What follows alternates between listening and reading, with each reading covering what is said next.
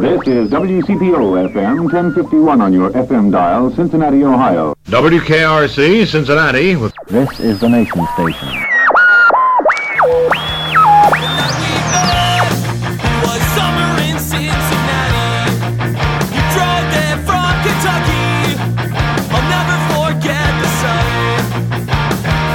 Hi again, everyone, and welcome to the Cincy Shirts podcast. It's episode 52. Today on our show, Greg Hamilton from WWE.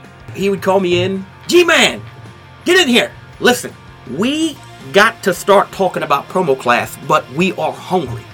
How are we supposed to be creative if we are hungry? so here's a hundred dollars. I want you to tell the girl up front to go to the hot dog heaven up the street and get us hot dogs and fries because we cannot be creative if we are hungry. That's Greg talking about working with the late, great, legendary Dusty Rhodes. He also spoke to us about how he got the gig as a WWE announcer, how he prepares for each event, and why he decided to move back to Cincinnati, and more. Uh, we're joined on this episode by our top designer and video production guy, Ricky Henry. Uh, he, like Josh, is a WWE stan, so uh, stay tuned for an in depth and passionate conversation about wrestling. A lot of funny stories in there. Be sure to listen for the promo code at the end of the episode. As always, you can use that to save 20% on your next Cincy shirts or oldschoolshirts.com order. And now let's talk to Greg Hamilton.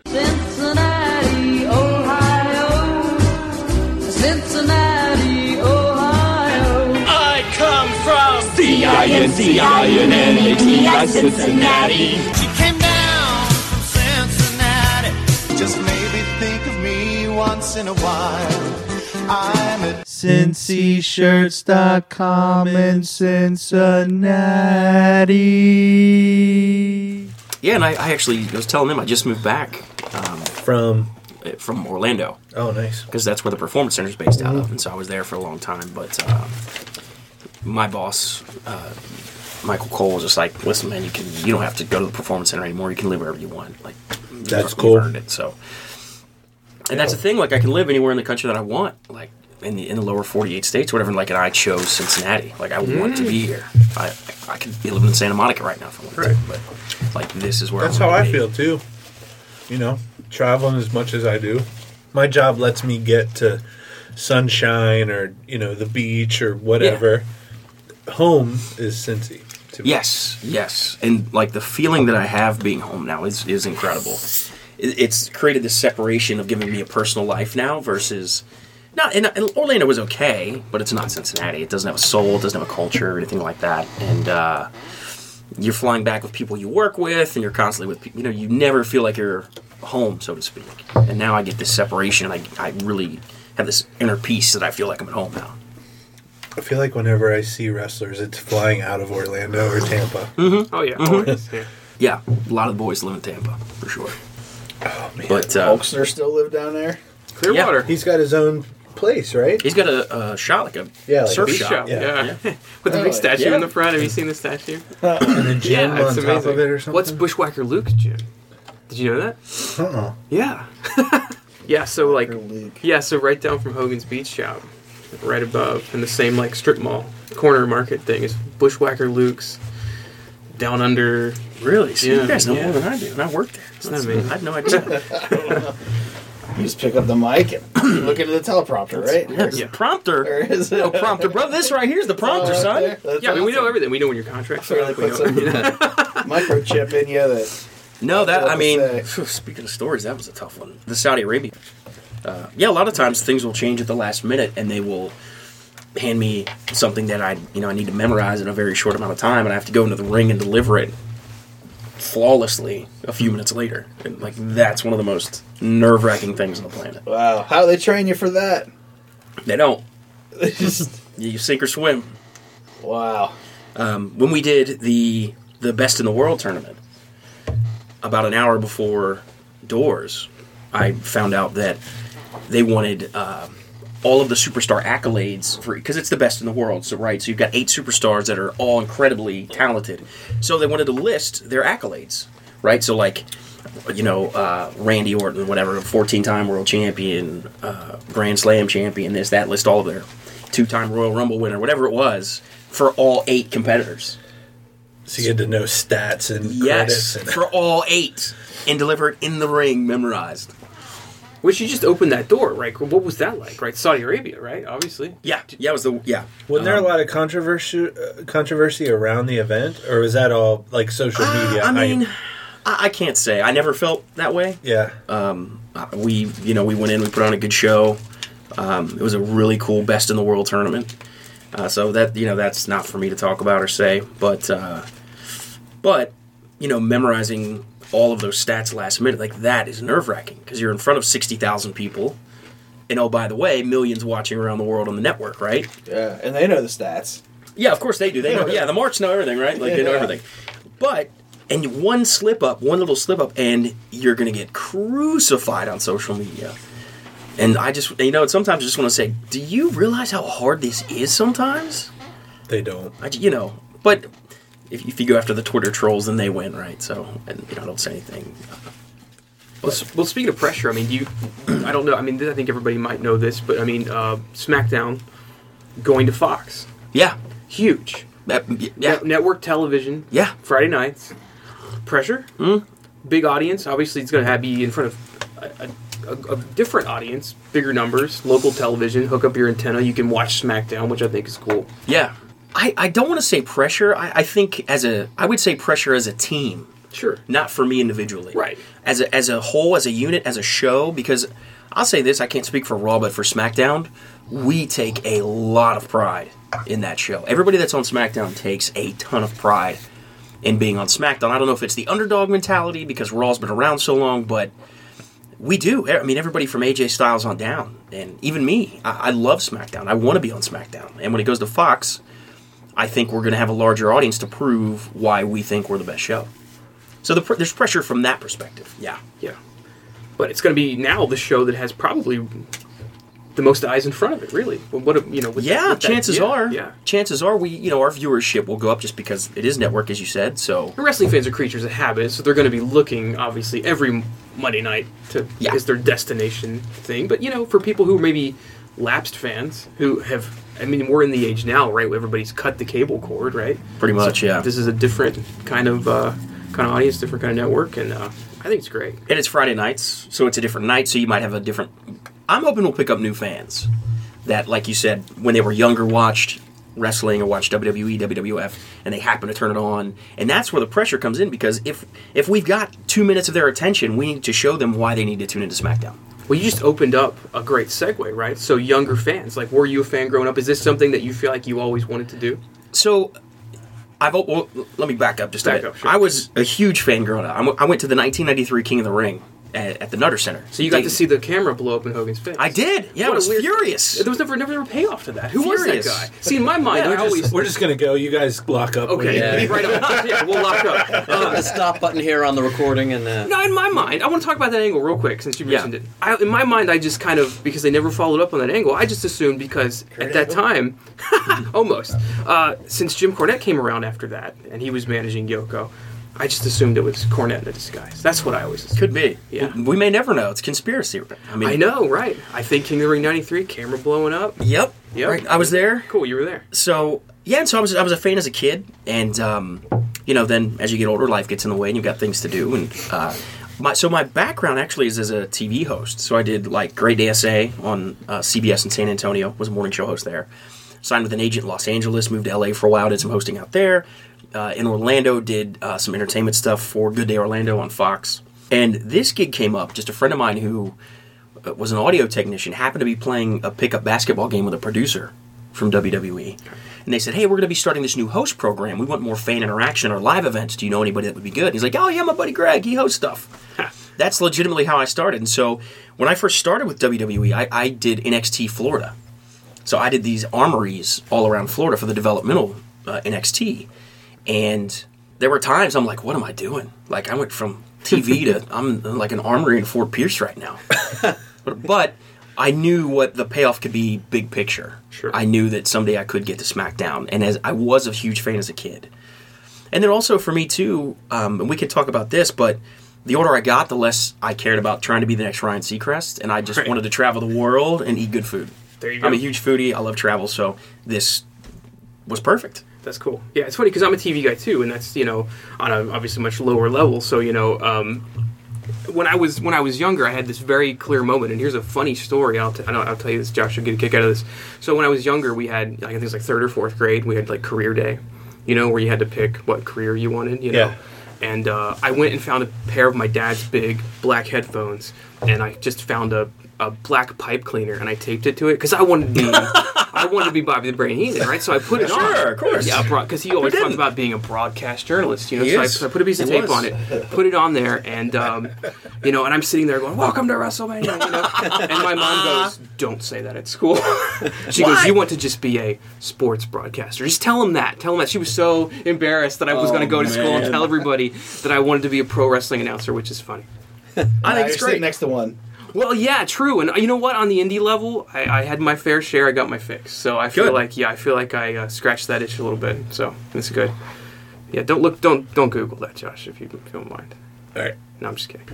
So, so that was at your era then, ninety nine, like early nineties. Yeah, yeah. I, I would say, and even late '80s. Like I remember being.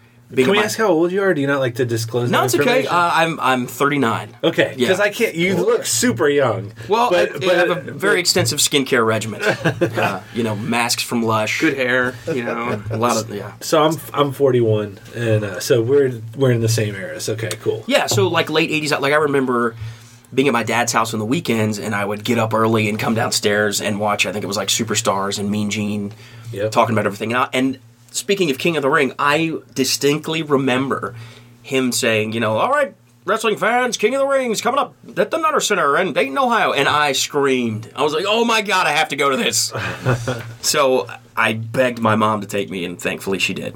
Uh, but I, yeah, so that's that was my era. I you think I remember went your to first one, event? I think I went to one like house show at uh, the Gardens, maybe. Yeah. I know. I remember my friend Nate copped a feel on Elizabeth. We were like, what? like he like uh, on, on accident. This is on. ac- We were like, we were like eleven or something. I Oh, mean, it's a little- he, uh, he had his like we had our hands out. You yeah, know trying to get I high mean? fives and, But he And- accidentally. And it was an act. Yeah, he wasn't Okay. like groping or anything. Oh, sure, I- You got really upset right there. no, I just was out of nowhere. No, it- but I remember that as a kid where he was like, "Dude," and I was like, "Wow." I mean, come on. I mean, like as a kid, M- M- Elizabeth was like, "You're, you know, just Yeah. like a crush." Yeah, for You, sure. don't, you don't remember the main event of the show? I don't. I think I it was tell you. Macho Man. June 1990, uh, Riverfront, obviously Coliseum, was Hogan and Earthquake. They were doing their rounds at the time. Mm. And that's when I first got into it, was the late 80s, early 90s. And it's funny, it was primarily probably because of the Hasbro figures. Kids were bringing the Hasbro figures. Yeah. school, you know. And I was like, what is this? What are these colorful... The big ones, like the real no, giant no, those rubbery were ones, because that's Delta what I had. I had Yeah. the big John Studd. yeah, I had the big There you John go. Stud Yeah. and These were the Hasbro Koko ones that- Beware. They, they were, they were, you know, about Captain Lou. you know, five inch figures, and they uh, they had like action moves. They had spring loaded stuff, and you could spring loaded body slams. Things. Those kids were bringing these to school, and I'm like, who are these guys? You know, this guy's really cool. You know, I remember seeing the Ultimate Warrior, obviously. You know, Yeah. the neon colors. Oh, you know, man, everything was he was my neon in 1990, right? So they said, yeah, you got to watch Saturday night's main event this weekend. So I watched. It was the Oktoberfest episode where Jim Neidhart's out there and the Lederhosen, and they're all having a good time. And I was like, this is for me. This is absolutely for me. Yeah. Uh, and then when that's then nonstop. That's awesome. Yeah, it's crazy, isn't it? But I also remember everything, so it's I remember like Saturday night's main event was a big deal. The, I remember the first time that uh, Hogan picked up Andre the Giant, and body slammed him, like Huge like, moment. Yeah, and uh, and I would watch it whenever I was allowed to because my my my parents were not big fans of me watching it, but I had so many friends that did that it kind of became inevitable. see. Well, you can relate. That when I said Yeah. I wanted to be Bobby the Brain Heenan, she was like, "No, you want to be Marv Albert." Actually, that's Turns out, not. turns out you don't, right? Turns out you actually even actually yeah, right. See, mom? No, my mom was wonderful, and she's And great. I, I had one friend who was able. His parents would actually get the pay per views.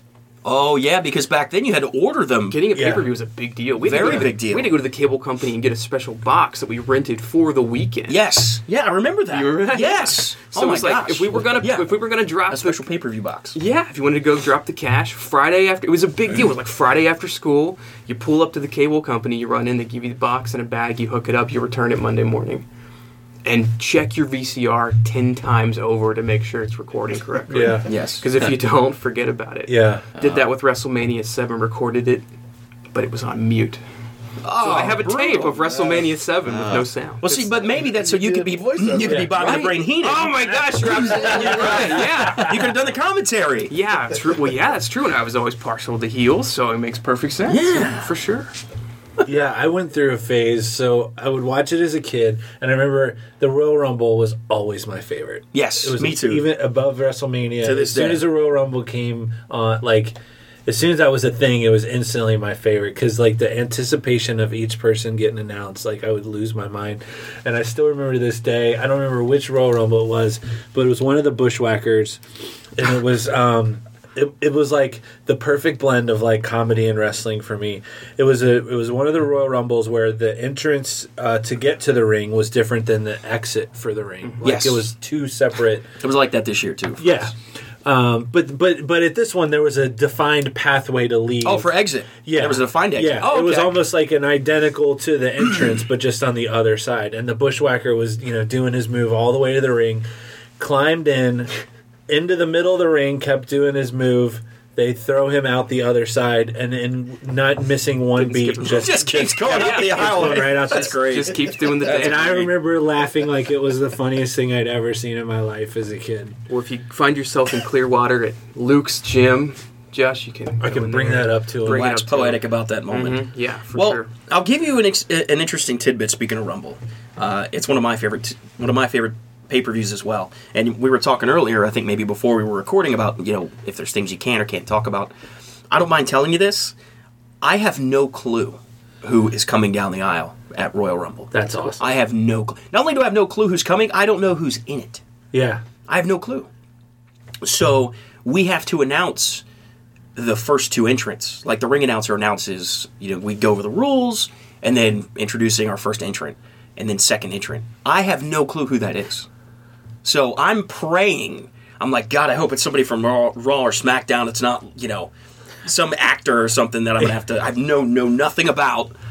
Um, so I have no idea. I have no clue. Because the- they who the kind of 30 did that in Saudi Arabia. They were they were they were putting out guys like from China and like a sumo star. That Yeah, the know, greatest Royal Rumble. Nobody knew. Yeah. Yeah, we yeah like Babatunde, who Yeah. uh, he's actually an NXT developmental guy. By the Oh, way, he's one of those. That, Yeah, he on. is he's great. He'll be a star. And another thing I, I tell people, and this is true, for championship matches, I never want to know the finish, so Hmm, Makes that sense. when I announce the winner, it's genuine. Yeah. Yeah. So I I never want to know who who's going to win in big. But did they offer matches. that to you? Like, do you want to know, or I do, you, or could. do you just kind of set that precedent and say, "Yo, I, I just don't want to know." They don't send a script ahead of everybody and say, "Hey, here, here." No, so in the sheets that I get, it doesn't it doesn't say. It says what Oh, the cool. matches are. Wow. but it doesn't say you know what the finishes are or whatever. And I, and I could find out that information if I wanted to. I just I think it's more genuine and authentic when I'm really excited. Like oh my gosh, So, what Yeah. you think about a Mania where they brought the little kid out? I know Last who year? that was going to Yeah. yeah. So Braun Strowman needed to pick a tag team partner, and they brought a kid from the audience. But. I heard. I mean, I don't want to pull too much. but- I mean, you hear all these rumors, but I heard that that kid wasn't just a random kid. No, it was referee. It's, it's a Yeah. the son of the referee. all I know is Braun Strowman went to the audience and pulled a kid into the ring. That's all I know. I was there. It was Nicholas. pretty awesome. Nicholas, Yeah. you were there. I was there. Oh, nice. Yeah, it was last year. I caught a piece of a pancake from the New Day. Oh, did you save it? Is it in your, fr- is it in your freezer? I didn't, but I did show them the picture at the Royal Rumble this year, and they got a big kick out of Did you take a little bite? It. No, I did not. Well, speaking of pictures, this is a good question because Yeah. I feel like you know, in your position, and you know, growing up a fan, uh, you know, I, I would go to all the meet and greets and things like that. I mean, is it is there ever that temptation to be like, you know, does, when you see the guy backstage that maybe you got a picture with as a kid to get him to either sign the picture or show him the picture or retake or recreate the photo? You know, I mean, I could see I- that being kind of a fun thing. So it, so I don't necessarily have any pictures Okay. from when I was a kid, but I will Sure. tell you I loved Jeff Jarrett as a Oh kid. yeah, who? uh, yeah. Loved Jeff Jarrett as a kid, and my stepdad will attest to this. I, you know, he couldn't stand him. I loved him, and now he's back with the company. Yeah. and I got to uh, ring announce him at Royal Rumble. that was awesome. J E. I, I mean, so things like that, I, I, you know, you try not to mark out backstage Right. When you see someone from your childhood that you that you loved as a kid, and and you want to tell them that too, like, hey man, you meant a lot to my childhood, but you want to do it in a way that's not like, oh my, like you're fanboying out, Right. which inside I was, Yeah. but It's like it's pro- and it's probably one thing, right? To see him backstage, you walk around, he's having a cup of coffee, then he puts on the hat and the sunglasses, and you're like, okay, now it's real, right? Yeah. well, and then I introduce him at Royal Rumble. yeah, there you Yeah. go. Well, that's probably You more kidding real. me? Yeah. Oh my gosh. So I went through a phase. So I was into it as a kid, and then I kind of got out of it in high school. and then when I was in college, I got a job at the rec center at NKU, and our love for wrestling was sort of reignited by the Monday Night Wars and the Attitude Yes. Era. And um, that's when I really started to hardcore get back into it, and um, and like the NWO and D like that that is now still to this day it eclipses that sort of wonderment I had as a kid of you know believing everything you know for face value so to speak Sure. and and and even now like knowing some people in the business and getting some peek behind the curtain that's still my favorite era The Attitude the, Era. the Stone Cold the Rock Yeah. the Mick Foley I don't know that we will ever see another era like that. I think that that was such a special moment in time. I think it's like saying you saw Jordan play. Like that whole, whole attitude era, NWO. Man, I, I it's just because they were you just both- admire it for what it is, Yeah. and, and that's it. It, it. it was this golden age, and rather than try to recreate it, like let's look at it fondly and be like, man, that was an era that I'm so glad I w- got to watch. And I think if you know, like if I was really trying to break it down, I think the reason I feel that way is because it was the perfect mix of like the next generation of legitimate superstars, but also your heroes that you know the last the last of from when you were a kid that weren't that didn't look so old that they couldn't sell you know like I did- like Hogan and Macho mm. Man and those guys like I never thought of it that way. you know, that's Kevin a great Nash point. and, and those guys. You're right, That were at the end of their career, and then you got The Rock and Stone Cold and all these guys. just I didn't think about that. that. Yeah, it's sort of that crossover period, right? Yeah. I, I never. You know what? That's a really good point. Maybe that is why it was special. And that's when I got into being a fan of heels. There you go. It was like pre-internet trolling. We would go to the we would go to house shows and even some pay-per-views and and cheer for the people that we knew everyone else hated. And and uh, we would make signs that would try to piss off whatever city we were in. like legendary signs. Oh my gosh, Like that's great. We were in Detroit and we went to King of the Ring and we had a sign that said support foreign automakers. Oh my god, It was what a you're a heel man. Oh man, it was the best. The funniest one we ever had was in Louisville, and we had a sign that said "Easton makes a better bat." You got to laugh at that though. I'm It's sure people hilarious, laugh. Oh, right? yeah, yeah. Well, they, yeah, they do that all the time. But Uh, it, but I got so I had so much fun because I don't know if you remember Peel's Palace. Oh yeah. It was in Erlanger. It was this hole in the wall, like a country western bar. Is that how you would describe Slash describe like it? lowest common denominator wedding chapel, a reception center. You know, yeah, it was it was a It was a dump. it was our ECW arena here. Yes, but it, but they had wrestling there. Oh okay. in And- WF. yeah, and uh, and Sean Casey oh man, the would mayor. wrestle over there. Oh, I thought, no, you, no, I thought no, you were saying no. he would, we would go or something. No, no, Okay, no, different one. no, the Oh, they wrestler. let Sean Casey Wild- win. Wildcat. What? Uh, well, you had we had Wildcat Chris Harris. Stamp lickage. Stamp Lickage. Well, yeah, Chris the Ha- post office guy. Well, Chris Harris, Wildcat Shark Chris Harris, had a great TNA run, like a tremendous career. In Shark Boy. Rob the Bomb Williams. He was on a previous episode. friend of the show. Uh, How about that? Uh, no, Shark Boys was, was with Les's group, was with HWA. But he never was at Peel's Palace. I swear I saw him at Peel's Palace. Mean, it's possible Les ran there too. You know, since it was known for wrestling. I don't know. Beautiful Bobby. Yeah, which you know, it's funny. And in my independent ring announcing days, I got to induct him into the Ohio Wrestling Hall of Fame. I did. I had the cheapest suit on in the world. We That exists? Cheapest plaque. I mean, we just made it up for the night Okay. because he happened to be in the audience and he's like a million years old or whatever.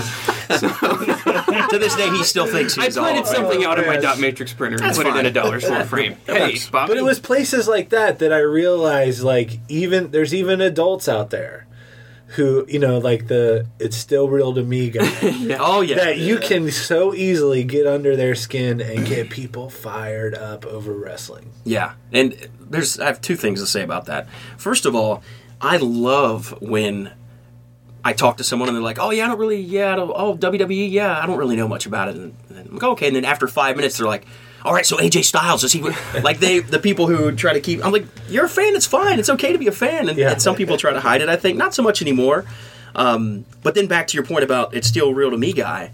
In India, it's still real to them. Oh yeah. In India, we have to we have a heel bus and a babyface bus, and they have to pull up to the arena separately. And all the heels have to get out first, and they go into the arena. Then that bus pulls away. Then the babyface bus pulls up, and then they get out. I mean, That's the country of India, me. it is still real to them, even in and out of the airport, not just at the arena. No, I, I've got. And here's a great story too. I was in a, a, an indie show in Louisville, which you probably know her, uh, Leva Bates, Blue Pants. She, Oh, yeah, time of in it. course. She's a great friend of mine. We just wrapped a, a TV show together, and uh, I went to go meet her down in Louisville to hang out. And her mom came to see her wrestle. Leva was wrestling Tracy Smothers. Okay, I don't know if you guys know who Tracy Smothers is. Okay, he was one of the Southern Boys. He was also in the FBI and ECW, so he's clearly not a non-Italian guy who's pretending to be an Italian, uh, part of the FBI. But he was he was doing the old school Memphis Heat, and Leva's mom in the audience, and he's so it's an intergender match anyway. So Yeah. you know you, you're going to automatically get heat, uh, you know, for for kicking the you know the, the female in the chest, whatever, throwing her down. But he gets a pipe and he acts like he's going to hit Leva's mom, and she stands up, and she, and and at that moment it became real. And she started spitting at him and throwing at Oh him. my gosh. And he start and then he was and if you've ever seen a Tracy Smothers match, especially on an indie show where cameras aren't really rolling, he gets intense. And he just and as, and as he sees her getting mad, he turns the volume up even higher. And then he starts calling her this, and she starts calling him that. To the point where she's in the ring and I can see her selling the, but she's also going, "Oh my God, mom, no!" yeah, So her, so her mom was shoot hot. her mom she was, was- shoot hot, and I oh asked Oh her my afterwards. gosh. I said, "Did you talk to your mom about this?" And she goes, "No." Oh, this no. this is one of the few times my mom has seen me wrestle, and I she don't She had no clue it it. was coming. no clue. Well, I she mean, didn't go with it. She was really She mad. Oh, Like, it was unbelievable, and I actually saw her recently uh, because Lee and I did a panel together at Louisville oh SuperCon, gosh. and her mom was there again, and I said, "Mrs. Bates." You, I, I'll never forget that. And she goes, and she just looked at me, shook her head, and laughed. And she, she was legit hot. It was oh unbelievable. gosh. I don't know if anybody was rolling cameras that night, but it was. Those can be some of the most fun shows. Oh, absolutely. I remember we. I don't even remember where it was, but when we were in college or right out of college, we went to somewhere near Louisville. I want to say it was Terry Funk's gym, maybe, and they it was bring your own weapon night, and it was what kind of shows are you guys Dude, going it to, was man? Crazy. They had well, they had this ring, and it was like a four corners of death match or whatever, where like there was like sandboxes outside each side of the ring, and one had mouse traps, and one had broken glass, and oh. one had thumbtacks, and one had light bulbs. And then everyone candy. in the audience, they literally brought their own weapons. And like I remember the one that always sticks in my head. This guy had a the old yellow wiffle ball bat yeah, yeah. with a with a flashlight duct taped to the end of it. And these guys would go out in the audience and grab grab weapons from the audience members and beat each other up. I mean, it Like- was insane. there, there, there is such that's such a recipe for disaster because you know how some wrestling fans can be, Yeah. and if all of them have their own weapons and they're having a couple drinks and things are starting to oh, you know mix up a bit, that what a, what a recipe for disaster. I'd like to see it. But so much fun. yeah, I'd love to see it. But the Gangstas would do that in ECW. They just bring a trash can out full of stuff. I remember they that one time uh, New Jack or Mustafa, I can't remember which one, pulled out an NES, a Nintendo, and, and, and, and clobbered one of the Dudley boys with a Nintendo. Every time I hear New Jack, I think about the day I almost lost my finger. Wait, what? So I was at an ECW event. Yes, this is true. I was at an ECW event. We were in like the third row. Was this here at the convention center? It was at the convention center. I was there. Yeah. So I had, uh, and that was a fun night because uh, instead of having signs, we got a dry erase board in, and we were making signs up as the night went along. That's so that was really very- fun. yeah, I like that. Very in the moment. Very cool. And so New Jack comes out, and he has his you know big chain, and he tosses it into the crowd, and I catch it. And the guy behind me is trying to wrestle it away from me. Oh, And wow. one of my fingers is up through one of the links oh, in the chain. And this guy is like literally about to rip my finger off. And I was like, dude, you can have the chain. Like, you're seriously just give me my finger. yeah. But every time I hear New Jack, I think about like I'm like standing there with like my arm being pulled back behind me because this guy's trying to wrestle a bike chain away from me. So is fan uh, interference ever a problem with these things? Or like you, you ever see like at a baseball game, you know, someone will run I've seen naked it. across the field, or For the most part, no. But in Europe, yes. Uh, in particular, Cardiff, Wales. We've had a few jumpers there. Yeah. Where, and by jumper, I mean they run and jump over the rail and, you know, try to slide in the ring. I, one of my favorite Like moments. during the match. Yeah. One of my favorite moments. This guy, this guy did that. Some kid, uh, teenager, probably like early twenties, maybe, jumps in, and our security guard was so fast. The guy slides through the ring, and our security guard catches him, grabs him by the neck, and chokes him out. Yeah. To the point that I could, the kid had like a necklace on, and he had indentations in his skin, and he peed his pants. Oh wow. He wet his pants. Another thing that happened again. This is in Cardiff. So during title matches, um, the ref brings the title over to me, and I set it next to me in my chair because at live events we also ring the bell and do the announcements and everything. The ref hands me Dolph Ziggler's Intercontinental Championship. I have it sitting in the chair next to me, and this kid reaches through the grates and grabs it. Oh my gosh. And I, I'm like, "What are you doing?" So I grab it, and he doesn't like let go and feel sorry. He starts tug of warring with me, like he's legit going to try to steal the Intercontinental Championship. Like he tug of wars me. It, unbelievable. So That's hilarious. I remember, with, uh, I think it was Monday Nitro uh, at the U.S. Bank Arena. A guy that I went to NKU with, who was not with our group, but I knew him from school. Just the guy that ran the ropes. Yeah. He- that- so it was, it was right when they were going to commercial. So you can actually see it because, you know, like you can see the ref and the loser walking back up the ramp. Um, and he just dives over the rail, slides into the ring, runs across, hits the ropes, Oh my god! comes He's back, got a big bubble coat on. dives back under, and jumps into the crowd. And like you can just see security like jumping around Yeah, trying to figure out who it was. Yeah. He ended up getting arrested, uh, but they, you know, they didn't they didn't press charges or anything. But I remember like, oh my god, there's Kyle! Oh, like no. he's up in the, you know. But it was after a match. Like there wasn't he wasn't interrupting the action or anything. right. So you got security around you. You don't have too much physical altercations, but you know, back in the '90s, every once in a while they'd they'd do an angle with Howard Finkel. You know, they, he did a tuxedo match. Or, you know, sometimes Yeah. they'll throw Michael Cole in there. I, Yeah. You know, I mean, do, do you? Is there a small party that goes maybe one day there will be an take a angle for me and I can take a bump or I- get you tossed know- around or do a tuxedo match and get stripped down in my underwear? I mean, I mean you know. I, I'll pass in the tuxedo match. okay, well, you know, Howard did it, so I figured. Yeah. I'd, yeah. Uh, I will say sometimes things happen like that. There are angles. I've never had anything that extreme, but it is fun. Like if you watch the Best in the World tournament, at the very end, Miz gets hurt, um, and so we're going to just hand Dolph the the cup as the winner of the Best in the World. And then Shane, and, you know, I'm getting ready to make the announcement. Shane comes over and grabs my arm and Yeah. puts puts his hand in the microphone, and kind of we kind of go back and forth. Uh, Daniel Bryan a few times. Once he he turned, he you know grabbed me by the coat, and it is fun. I, I wouldn't mind something, yeah.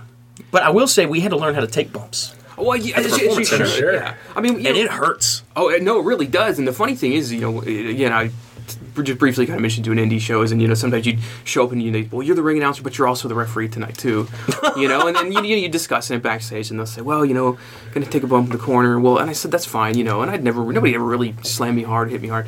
So you know, I'm, I fall into the corner. You know, I'm, I'm kind of doing the Raven thing where I'm sitting down there with my arms in the corner, you know, and selling. And the guy comes over to me, and he just does the Steve Austin boom mud hole stomp right in my Oh, chest. wow. It's a way to say, "Hey kid, welcome."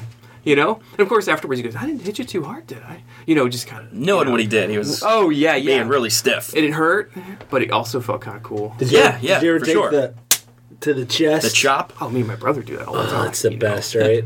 when when uh, when I was back into this again during the Attitude Era, I was working at Procter and Gamble, and uh, my buddy Nate, my best friend for my whole life, we were roommates in in Covington over at the Bluffs on top of Devou Park. Yeah, and we would have pay per view parties. So we would have you know twenty five people over our apartment. Everybody chips in. We get the pay per view, and then afterwards we would we would have a match. It was the Bluffs Wrestling Federation. We had our belt. and we all had our, and we would drag his queen size mattress and box spring out to the living room. And then everybody would get around, and we would have these matches, you know. Oh my god! And uh, it was like we, you know, we would take uh, empty cans of Coke and fill them with water and have them spread out throughout the room. So you could just, you know, if it spilled out of the ring, you could grab this can that you knew had water in it and That's hit each other in the head and liquid would go everywhere. But my favorite part about it is uh, I'll never forget we were at Meijer at I don't know eleven thirty at night the night before testing cookie sheets to see which Cookie one sheets make the best sound. to see which one had the best sound and hurt the least. And so we're just we got escorted out of Meijer uh, in Florence because we're just standing there just hitting banging each other on the and- oh head my with They make the best sound. They don't. They don't hurt. Also, you remember those little in the '80s? They'd have those TV trays with the folding legs. Yeah. Yes. Those, yeah. those work really well too. In fact, we were we were doing some impromptu. Uh, Oh. I can't even call it backyard wrestling because we were just in my parents' basement, right? Yeah. Just move everything, push the couch to the wall, and and we're we're working, and I, you know, let's, let's get the camera out, you know, and so we get one of those TV trays. It was like an X Men TV tray. We take a pack of Arby's sauce, Arby's sauce. We cut a little slit in it, tape it to the TV tray to oh try Oh to get a little color via Arby's sauce. So you know, I actually You weren't cutting back then. You no, just- Arby's sauce is just fine. It has a darker kind of tint to it. oh my god, That's god. hilarious. I, I try to make Arby's sauce jokes all the time, actually, you know, so it's kind of one of the things I sneak into my comedy. But um, yeah, Arby's sauce, can you imagine, you know, but back in the day. But you know, that's what true fans did. You know, they tell you don't try this at home. Everybody's trying it at home. Well, Everybody's I- doing the big elbow off the couch. when I first started doing stand up, um, and I was the lowly MC, nobody ever wanted to work Halloween because it's always the worst crowds, you know, because everybody that has a life is at a Halloween party. They're not at the comedy club. So the comedy club owner here in town would make us dress up, all the comics. And so I decided I was going to go wrestling theme. So the first year I did it, I was stone cold, and I went to Cappel's and I got a bald head. The and, yeah, the you know, bald I did the goatee and uh, you know the jean shorts, the whole nine. And I would come out to the entrance music, and I had my I had my roommate Nate sitting in the front as a plant. And he starts heckling me. And I did the whole set as Stone Cold. I was gonna say, did you do your set? Oh yeah, Stone of course, Cold? absolutely. And uh, and so he starts heckling me, and you know I give him, you know, well if you think you could do a better job at it than I can, then why don't you come up here and try it? And you know everybody would boo. Everybody was buying into it. It was really Yeah. funny. You know they thought he was ruining the show. And then he, and then I gave him a stunner right on the stage, and it was like, you know he really sold it, and it was awesome. Like it was amazing. And then the next year I was The Rock. You know, so I did the whole set as The Rock. Oh, that's the- great. Oh man, it was so fun. You know, if you have to do comedy on Halloween, that's the way to do it. Like, make the most of it. Oh yeah, You it can't was one hundred percent. just buy into it.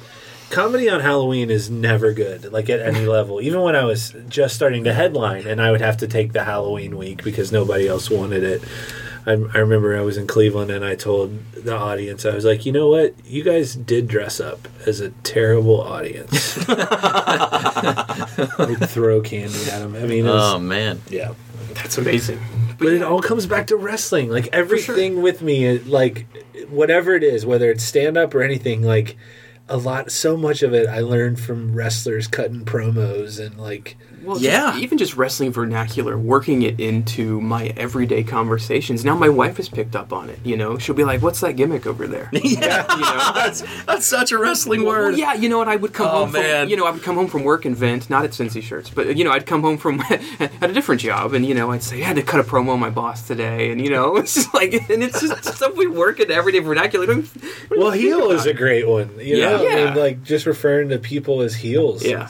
Well, and it's like when I when Chris around Christmas music time, you know, I love it. We, we you know we keep it on uh, Warm '98 all season long, and every single time, dude, I chuckle, and my wife looks at me, and she knows I'm gonna laugh every time when I hear "You can do the job when you're in town."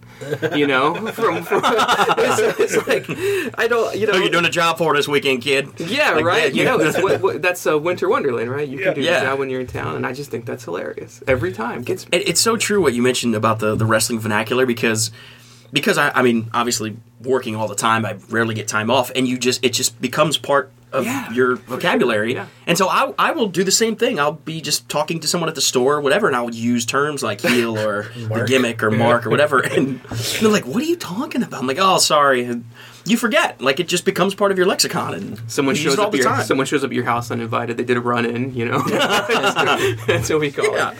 That's great, but yeah, I mean, and that's the thing is wrestling. It's you know, it's it's a big part of my life. Obviously, it's the one thing people have. You know, they're the movies, music, all that stuff. Wrestling has always been the center of my of my fandom, but it's also what brings me and my a lot of my friends together. Um, and you know, still to this day, 36. I'm 36 years old. You know, annual Royal Rumble party every year. It's a big deal. You know, and you know, it's funny when when when we were expecting the birth of my son. This was you know, he's eight now. My wife was like, you know, he's he's gonna hate wrestling. I said, oh, no, wow. no way, no way. You know, he wants nothing to do with it. He thinks, Really? yeah, because it's on all the time. You know, it's like because I'm watching it all the time. Maybe because dad come- watches it, to him it's not cool. Well, and I, you know, and it's like on the way to school. You know, he's he's used to the wrestling podcast. You know, and stuff. And it's just I don't want say he hates Well, it. That's too a little strong. young to hear Bruce Pritchard. Well, you know, not, you know, more like the new stuff, but like you know, he, he, I would say hate's probably strong. He's just like, oh, wrestling again. Can we please just play Pokemon or so? You know, so it's like, you know, but uh, you know, to each their own. But you know what? My dad was a fisherman, and I'm not a big into fishing, so you know, Makes I- sense. Yeah, it's just it is what it is. But it's so funny because you know we um, we tried, you know. I, I, I will say he might come back around to He it when might. he's older. You never. Know. You brought up a good point, though. I like one thing I definitely notice is, you know, we call it the WWE universe. All the fans, like, course, yeah. that connection. Like you, c- if, like if you go to Access at Rumble or at WrestleMania, like you could go by yourself and you will leave with twenty new friends. Oh, yeah. Like uh, the the wrestling community, it's so cool to see. It's like I made fr- I have friends that I met that were just fans of the product that now are good friends of mine. Just Yeah. it's I, it's one of those things that people bond over, unlike anything else. Yeah, we're pretty For- much for one we're reason pretty much another. best friends now, Greg. I, I think so. Yeah. So another another one of my favorite wrestling memories was um, this is, this is going to sound right when I say it, but when Brian Pillman passed away, they were doing a fundraiser for his family, and it was the um, first annual Pillman Memorial Show, and they held it at Norwood's Middle School gym. So I think it held like 200 people or something. Were you there? I was. I went to every single one of them. So a, a friend of ours was working security and got us backstage and that was the first time that i ever was around two wrestlers going over what was about to happen out there Oh, And going over their match? fascinating It really was. Yeah. Yeah, I'll, I'll break kayfabe here for you, Josh. See, I'm working Here into we the go. conversation. i love how people i wonder i wonder how many people are going to be googling all I know, right? right Yeah, exactly. kayfabe What No, when when that when they announced that show, you know, I was in high school and um, I, I I wanted that same opportunity to kind of go backstage and you know, so I I've just made up a fake newsletter. I was like, "Hi, I'm the editor of the uh, whatever wrestling newsletter." oh my god. and I wrote, and I, you know, I've since I've since talked to Les Thatcher all the time, but I wrote to Les and I said, "Hi, I do this wrestling newsletter. Can I have press passes?"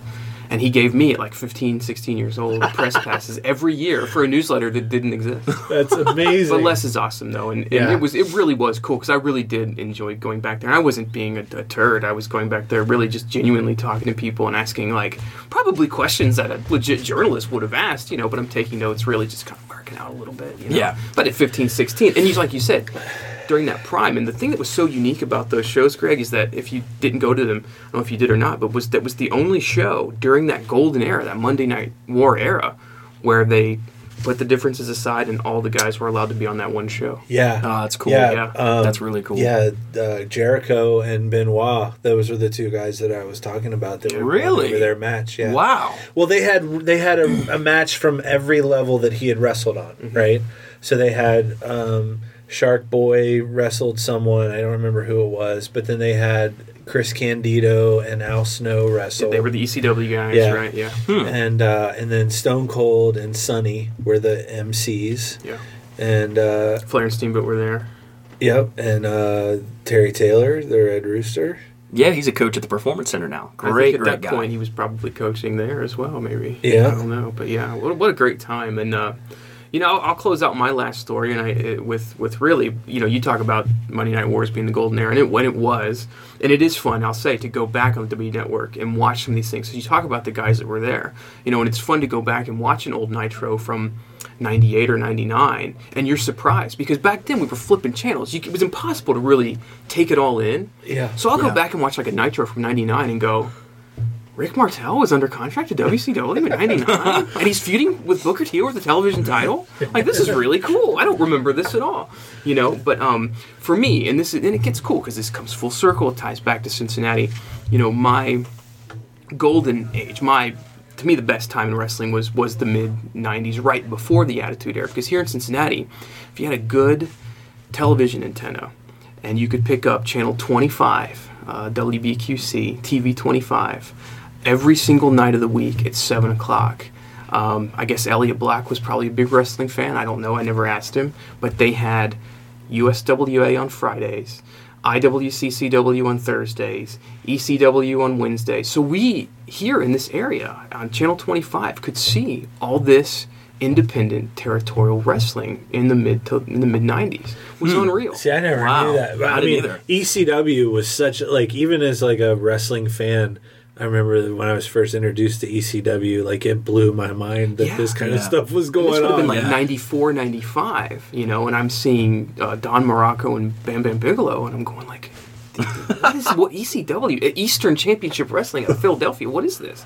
You know, and then and then it became, you know, oh, did you you know ECW got the reputation obviously for the violence Yeah, and sure. Did you see that. Sabu fly off the Did you see? Stevie Richards pile drive Luna Vachon? You know, it was unbelievable. So Oh, it's I- like, The first clip I ever saw, I remember it was a, a scaffolding match where um, I want to say it was Tommy Dreamer and Raven, maybe Brian Lee, primetime Is, Brian. is that who it was? Where there were tables stacked in the ring, Yeah, ten Brian high. Lee. Oh, yeah. and then there was twenty feet up to a scaffolding, and they were, you know, he's like just punching him on the scaffolding until he eventually fell off into the ring. All the tables collapsed on him. It was bonker. I was like, Yeah. "What is this? I've was- never seen anything like so this." when, when I when we discovered that there was wrestling on five nights a week, it was heaven. Now now we're spoiled. We have the WWE Network, Yeah. and and there's and it's great. There's wrestling. I can't even keep up with all the WWE content as, as good as it is. There's so much of it, but we, we just thought it was great because we you know we would buy the Pro Wrestling Illustrated magazines and we Yes. read, read results from the back of the magazine. That's like the original dirt sheet, isn't it? Like Yeah. the, the old. Ma- I remember I at school I would take the sheet you could buy at the grocery store, you know. yeah, but like I would always speculate with friends at school, like, "Oh, what, what's this mean? This, look at this. It says this about Undertaker," Does-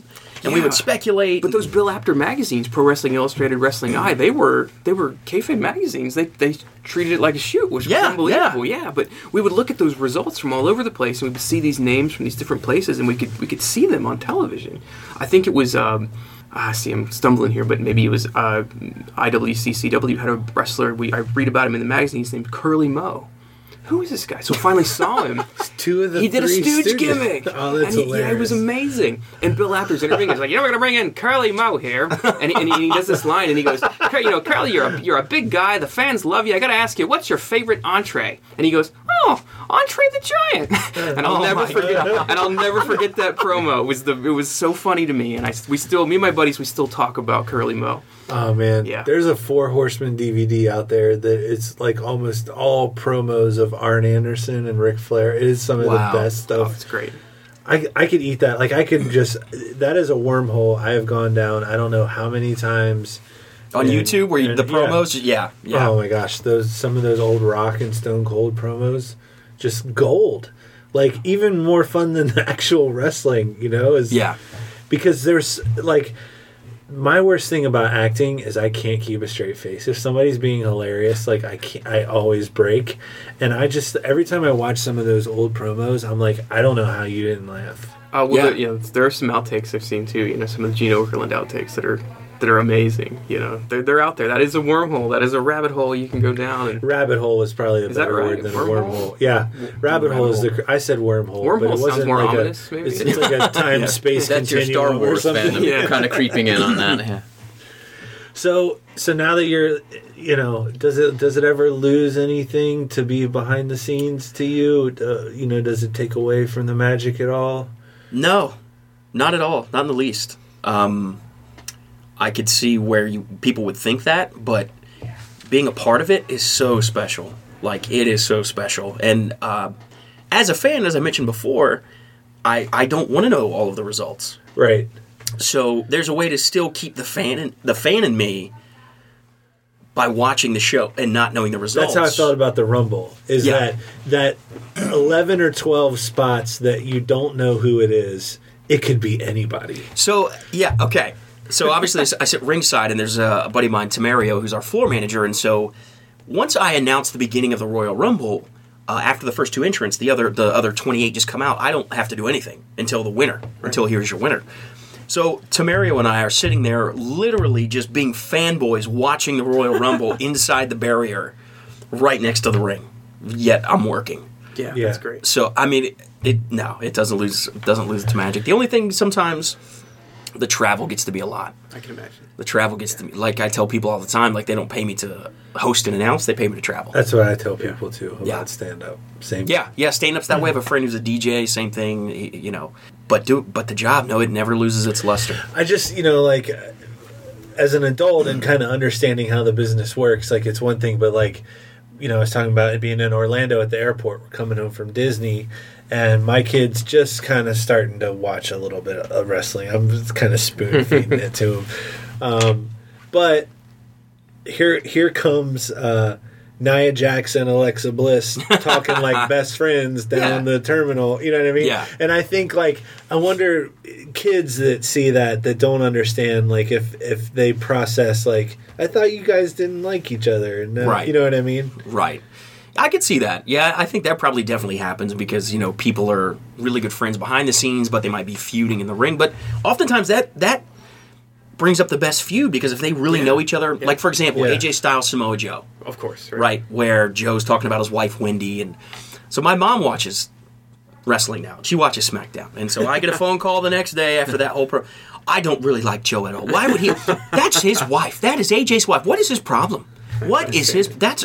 So finally, I had to talk her off. I'm like, Mom, Mom, they're actually really good friends, and their families just went on vacation together. It's okay. Ah, that's great. but yeah, I mean that that that stuff happens too. well, are there any uh you know, any feuds that are legit or maybe maybe not current or you know where some like real bad blood boiled over into I, I I don't know the answer to that, and that's the truth. I'm not just you know I would No, understand no, if you did know and you didn't want to answer. I, just- I will say this: I never got a straight answer to this, and so I, just like any fan out there, when we had Talking Smack and the Miz went off on Daniel Bryan, Good stuff. to this day, I still don't know if that was real or not. I honestly don't. Like it looked real, and I know Miz is great, and he cuts one of the best promos in the in the business. I, I don't know. To this day, I don't know. I can't get an answer. Um, we typically on this show we don't we don't like to date it so that whenever people listen to it it's not current but just in in this conversation like what we're talking about right now as an example so uh, the night after the rumble i was watching raw and ronda rousey is in the ring with uh, becky lynch and my knock on on Ronda has always been like she's it doesn't it's not believable when she's talking and she got so worked up on that last promo. And I of course I immediately go to Twitter and see what and everybody's saying the same thing like where has that been for the last year? But that was one where I'm legitimately like I believe like she Yeah. looks mad. Like she looks like she's speaking from her heart and she's like genuinely mad right now. I, I- I'll say this: she's actually a really, really nice person, I, and I think maybe that's why you don't see that often, or maybe that's why some people find it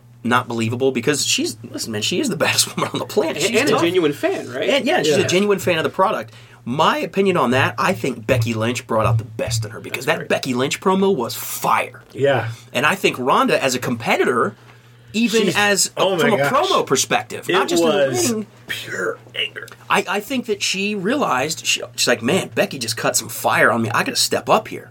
I think be, that ignited the competitor in her, and so what you saw, I don't think there's bad blood there. I think there's competition there. yeah I think Ronda's like, man, she is she's Well, it, killing me right now. I need to step up. it was the first time I felt like she had spoken and it wasn't lines. Like it wasn't Yeah. lines she memorized. It was like she was dialed into what she, you know, like the the angle she's supposed to have of like where where were you last year for WrestleMania on the pre-show when I was headlining? Yeah, you know what I mean. I, I think I think what it was, Becky touched a nerve, and and you which know, is great because which- she is yeah. fantastic. Like, and I love the other thing I love, and and I, I almost brought this up when I was at the Bruce Pritchard podcast was social media now enhances what you're watching so much because it can spill over to there and they can stay in character on there Yes. and they can really troll each other you know what i mean Yes. and it, and it makes me wish that like in that attitude era or even even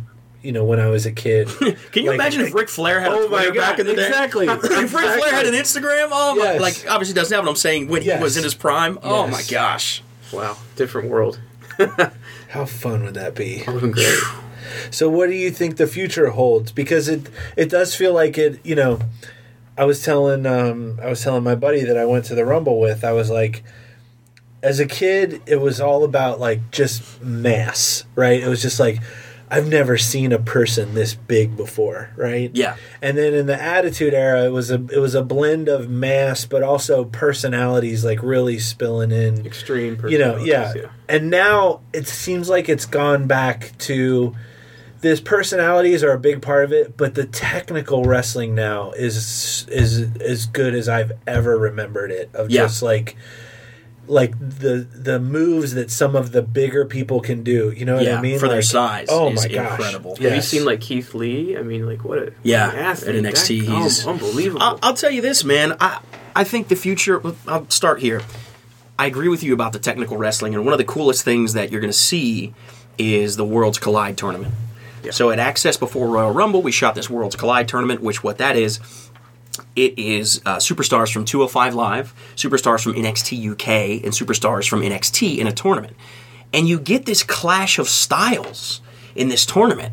And it's so cool. And I think we're going to see more of that. Like you look at a Mustafa Ali, who's now on the SmackDown roster, yeah um, and him feuding with a guy like Samoa Joe, who's a submission specialist. And this, you know, uh, Samoa Joe has 100 pounds Yeah. on Mustafa Ali. He's got 100 pounds on him.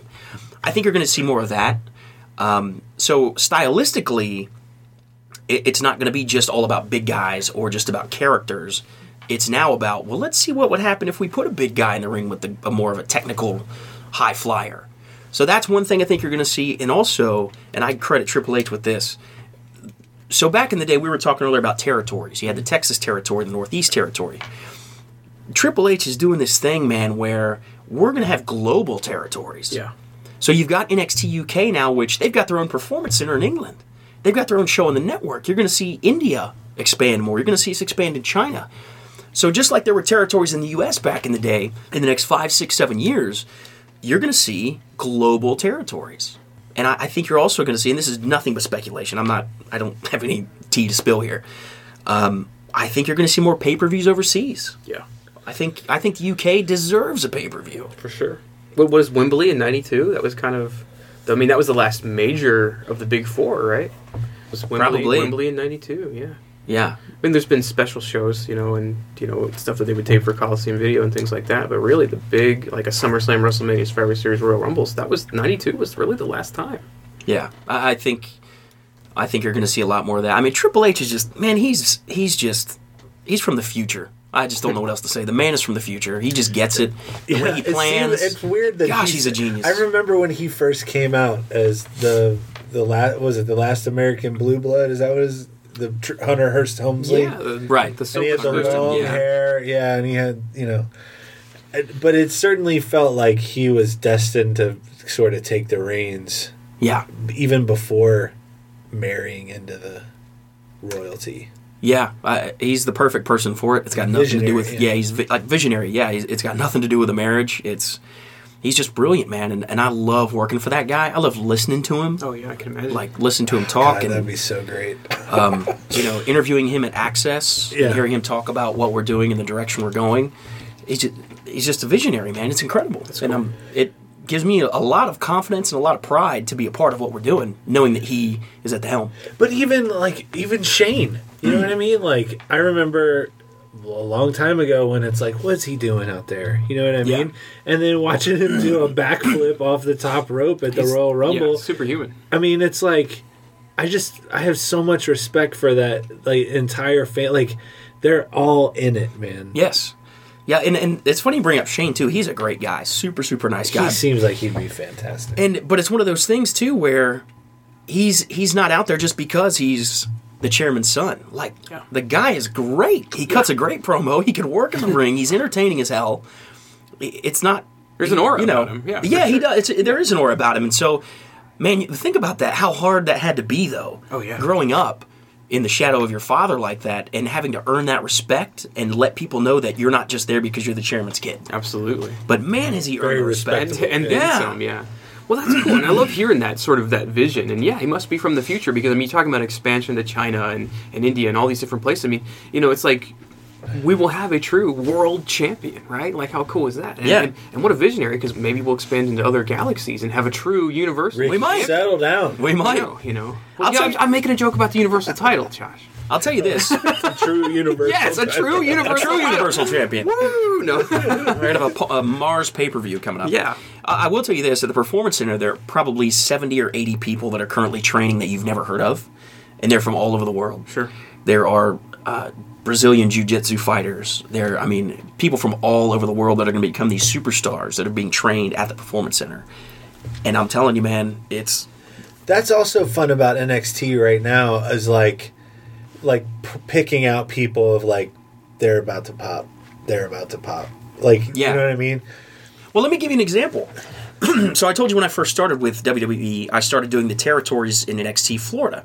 So we're doing Citrus Springs, we're doing Stark, we're doing Largo, these small armories.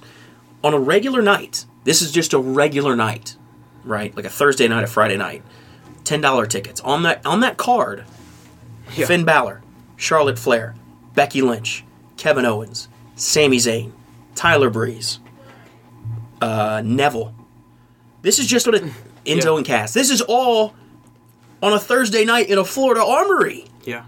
And that could be a WrestleMania card today. We were just talking about that Yeah. with Robbie. You know, he said, you know, the last time they came to NXT came to NKU. He was like, it's unbelievable. Nakamura, Finn Balor, Becky Lynch, and he was Bayley, and he was just going on. Yeah, all Bayley this. was another one, yeah. these are you know megastars now. You know, it's amazing. I mean, Nakamura has always been a megastar, Finn Balor, but I mean, just to think that you can go see them at Oh, yeah. your local Highland Heights, Kentucky. You know, like it's unbelievable, right? yeah. It is unbelievable. And, and so when people go to these shows, I hope they realize like it's not just lip service when, Yeah. when we tell them the matches you're going to see tonight, the superstars you're going to see tonight are one day going to be headlining WrestleMania.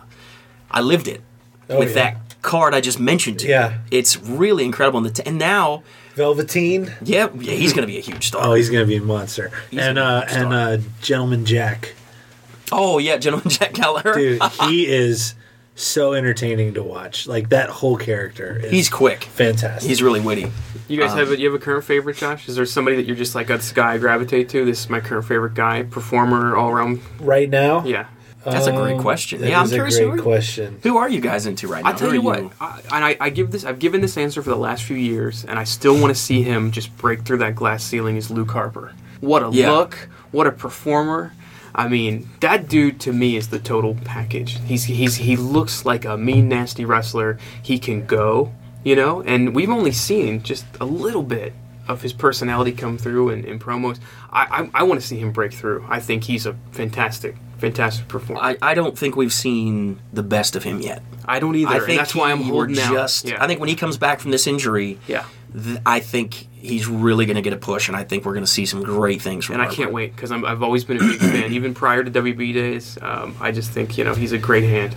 Well, it's probably a name that you would disagree with that has already reached the potential, but I am fascinated by Charlotte Flair. Oh no way, man! Yeah. I mean, yeah, like me too. she is so like her in the Rumble the other night was like her hair was everywhere. Like I don't know for because she's she's you know when you see a lot of these divas, they're either super tiny or they're like she's like the perfect blend of like beauty and like athletic Yes. and sh- and she sells it she sells Yeah. the character she sells the moves like i watch her and i'm just like man she it's in her you can tell it's in her blood Yeah, and she sells the emotion. Like she, I don't know where she goes. She must go to a certain place because she will legit cry in the ring after a match, and it's coming from a re- uh, from a real place. Yeah. Now, do you know her backstory? Yeah, She she was in marketing or PR or something. Mhm, yeah. She only got into this because of her, it was her brother's dream. yeah. That's she had no inkling of becoming a, a, a WWE superstar, a wrestler. But then when her brother passed, she wanted to carry on his dream. That's the only that, that's why she got into it. Yet she yet she is pound for pound the best female superstar out there. yeah who, I'm like, we might have not had a Charlotte Flair because that this wasn't originally her plan. Yeah. Isn't that incredible to That think is about? incredible. And, and, and just to, even just to kind of fantasy book and think about you know what where Reid would have been, you know what what a performer he would have been, you know, too, Yeah. in that same spot. Um, As far as NXT goes, um, the War Raiders tag team, I really liked watching Oh, yeah. those guys the other night for how big they are. Like they Yeah. were funny, but also athletic for appearing to be out of shape. You Right, what no, I they- mean? yeah. Yeah, no, I mean that's Yeah. why I was telling you, Josh. You got to watch some Keith Lee matches. Talk about a guy to keep an eye on. Been watching Yeah. him forever. This guy is, I mean, he's he's a he's a tank, but he's doing standing moonsaults. Yeah, I mean, dives over the top rope like like he's Ricochet. yeah, things that Unbelievable. a, things a guy that size should not be able to do, Absolutely. and he's do- he's doing it. What about Walter? He's interesting, man. I really like watching him. I, I've had the opportunity to ring announce him a few times in Europe, and he is he's fun to watch. I, I think he's going to become an even bigger. He's already big in Europe. He's huge in Germany, big in Europe. But I think he's another guy that has a lot of size, but man can work. And I think he's going to get uh, a pretty big following in the U.S.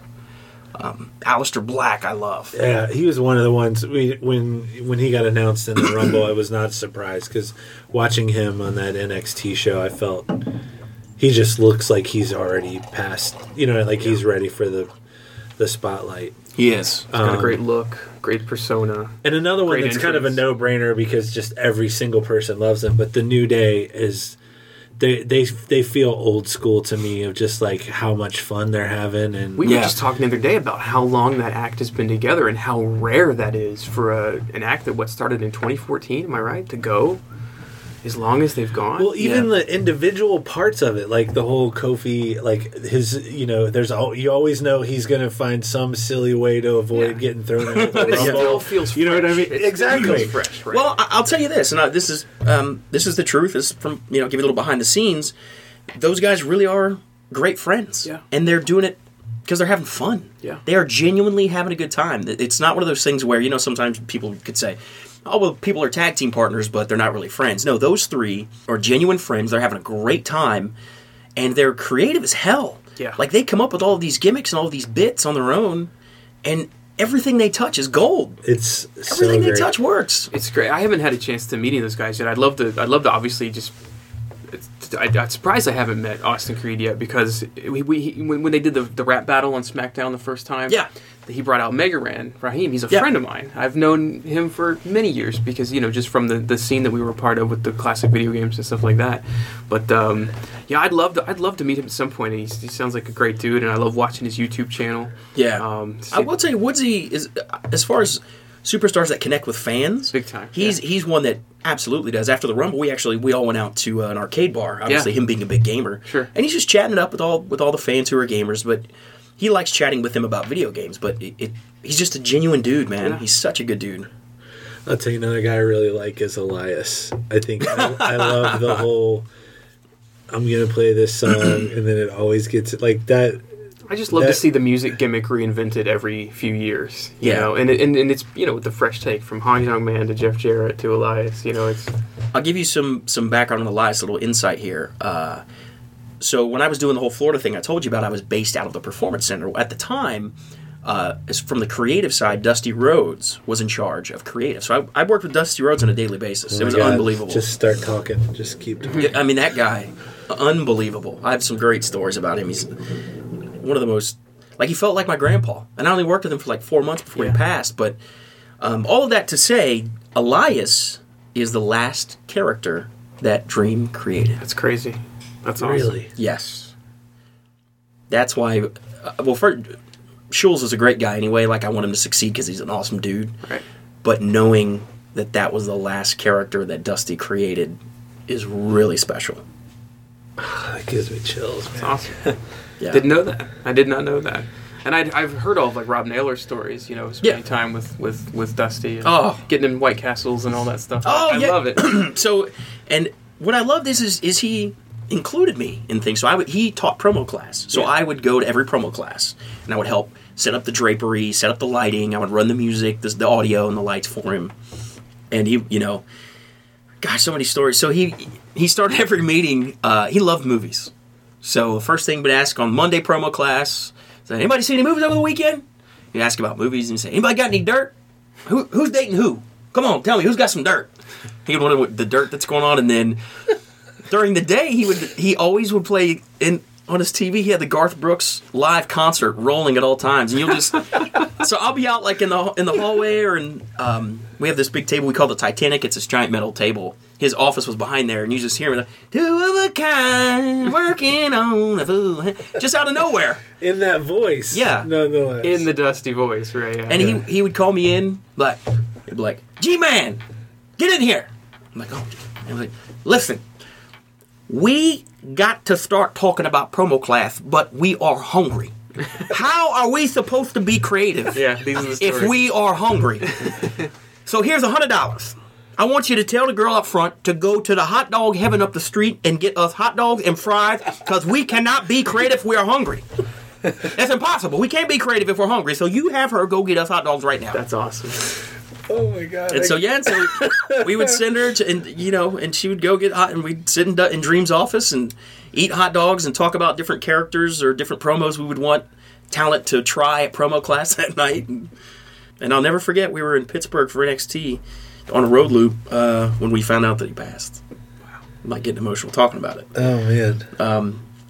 They called us all into the to the catering area uh, and told us that he had passed that morning. And whew, sorry, No man. One thing um, that was really cool that night was everybody incorporated something to uh, to honor him in their match at Pittsburgh. that night. Wow. Yeah, Man.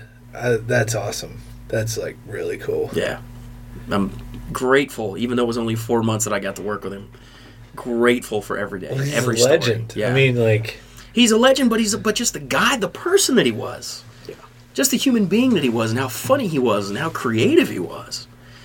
Uh, y- you know, you obviously we go on YouTube. We love watching his promos as the American Dream, Dusty Rhodes, but the Dusty Rhodes that I got to know and work with every day, that human being, that person, there's nobody like him. Nobody like him as a person, not as a wrestler, Yeah. as a person. Nobody like him. who who else would you say? Um, you know, from their persona that people see on TV, they just wouldn't believe like how different they are in real life. Ooh, that's a really good question. Um, because there certainly are people like that. Um, wow, that's tough. I, I kind of want to say Nakamura, just because he's actually one of my really good friends. Like, f- if you look at my Instagram, that's it, whenever we're overseas, it's always us going out to eat dinner and get Water good food. towers. And, yeah, he's obsessed with water towers. Yeah. They don't have they don't have water towers in Japan Huh. and he's obsessed. So he takes pictures of water towers in every single city. Um, but maybe maybe Shin, and I, again, I'm I'm a bit biased because he, he is such a good friend, but uh, he he's so wild when he hits the stage, right? And he's he's over the top, Michael Jackson, Freddie Mercury, crazy. But in person, he's very subdued, Yeah. and very quiet.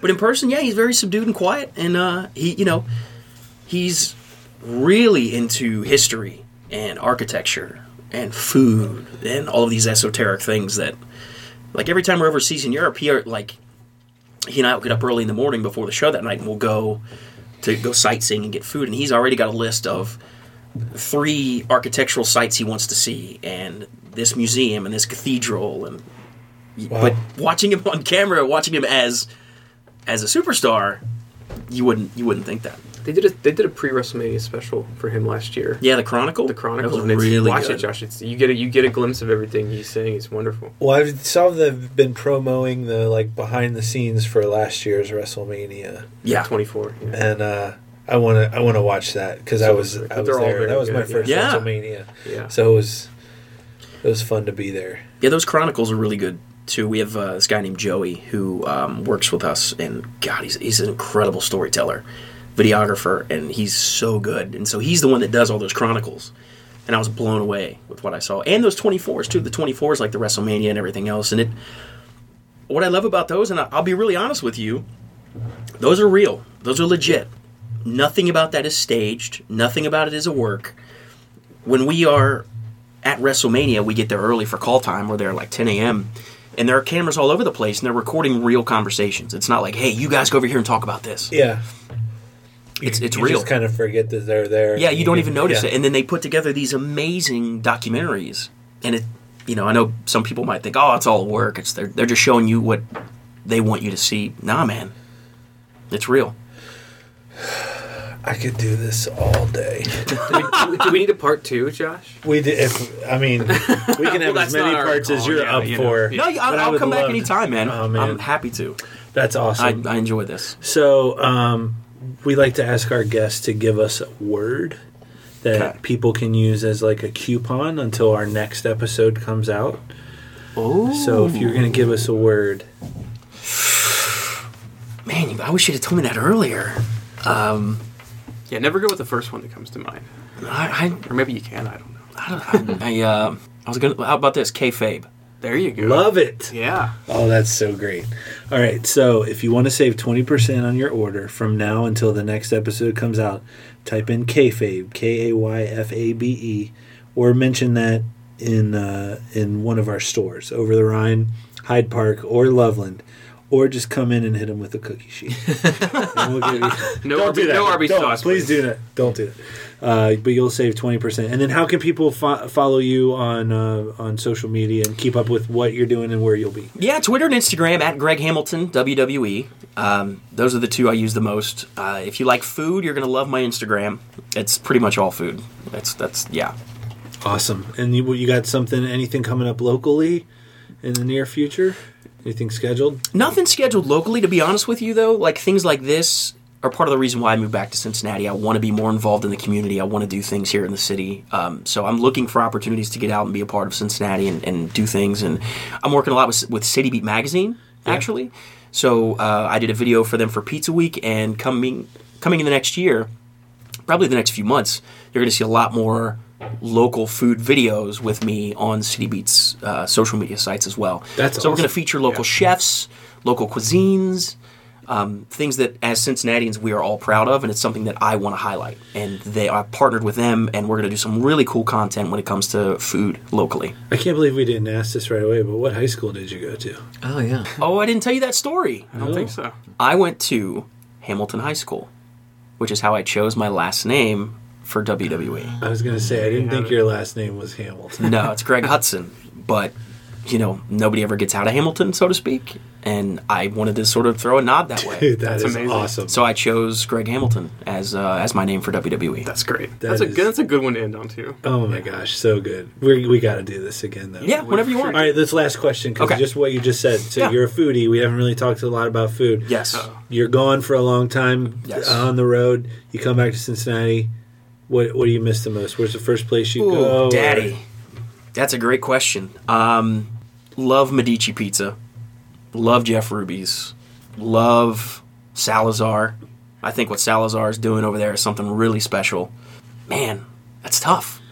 Or, or how get- about this? Or you've you're uh, you know SmackDown's at US Bank Arena, and you've got to take you know Oh. a wrestler to one spot in Cincinnati while they're here. Where do you take them? I'll do you one better.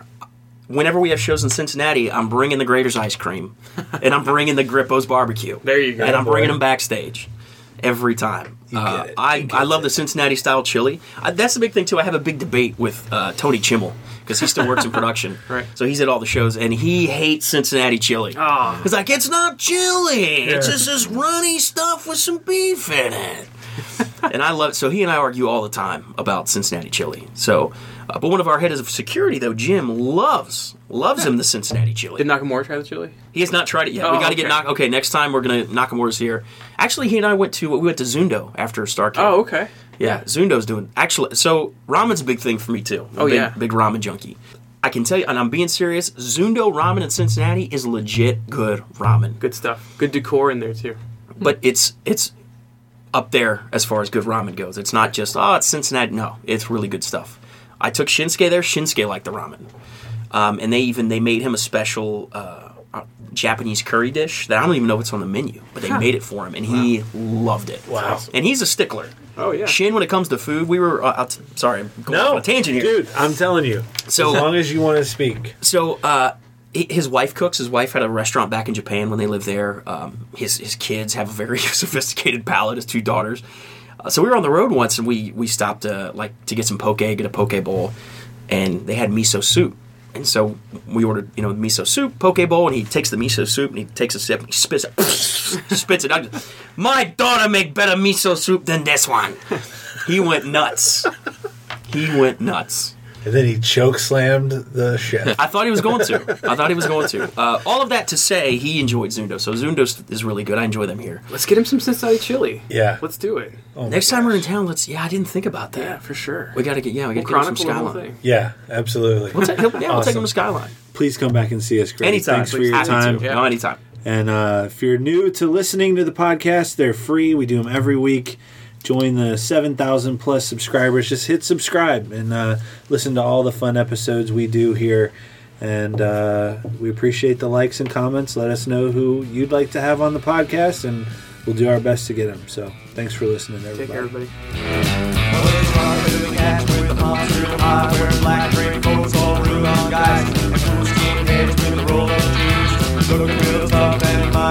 Black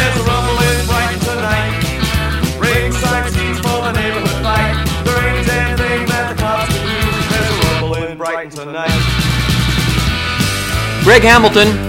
There are lots of folks that aren't wrestling fans and still find that whole world fascinating, and uh, it's always cool to be able to take a peek behind the curtain. If you enjoyed that, be sure to go back and listen to episode 8 with Rob the Bomb Williams, local and nationally recognized wrestling star. And of course, please plunder the Cincy Shirts podcast archives. Tons of great episodes back there. John Kiesewetter talking about WKRP, Amy Yasbeck, a movie and TV star from the US, uh, talking about her late husband, uh, John Ritter, uh, her work in the movie Robin Hood Men in Tights and Wings, and just all kinds, all kinds of great stories there. Dean Gregory Montgomery, and speaking of great stories, talks about Bob Hope and James Brown and former President George W. Bush. Uh, lots of great stuff in there. Of course, Frank Marzullo, Randy Rico, your old pal Duke Sinatra from the Gary Burbank Show, Mo Egger, Finn Rock, tons and tons of folks.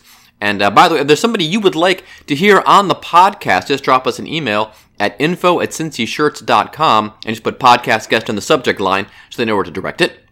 And we will try to get that person on the show. Be sure to tell friends and loved ones about the show, including folks who may no longer live in the area but still feel connected to the tri state.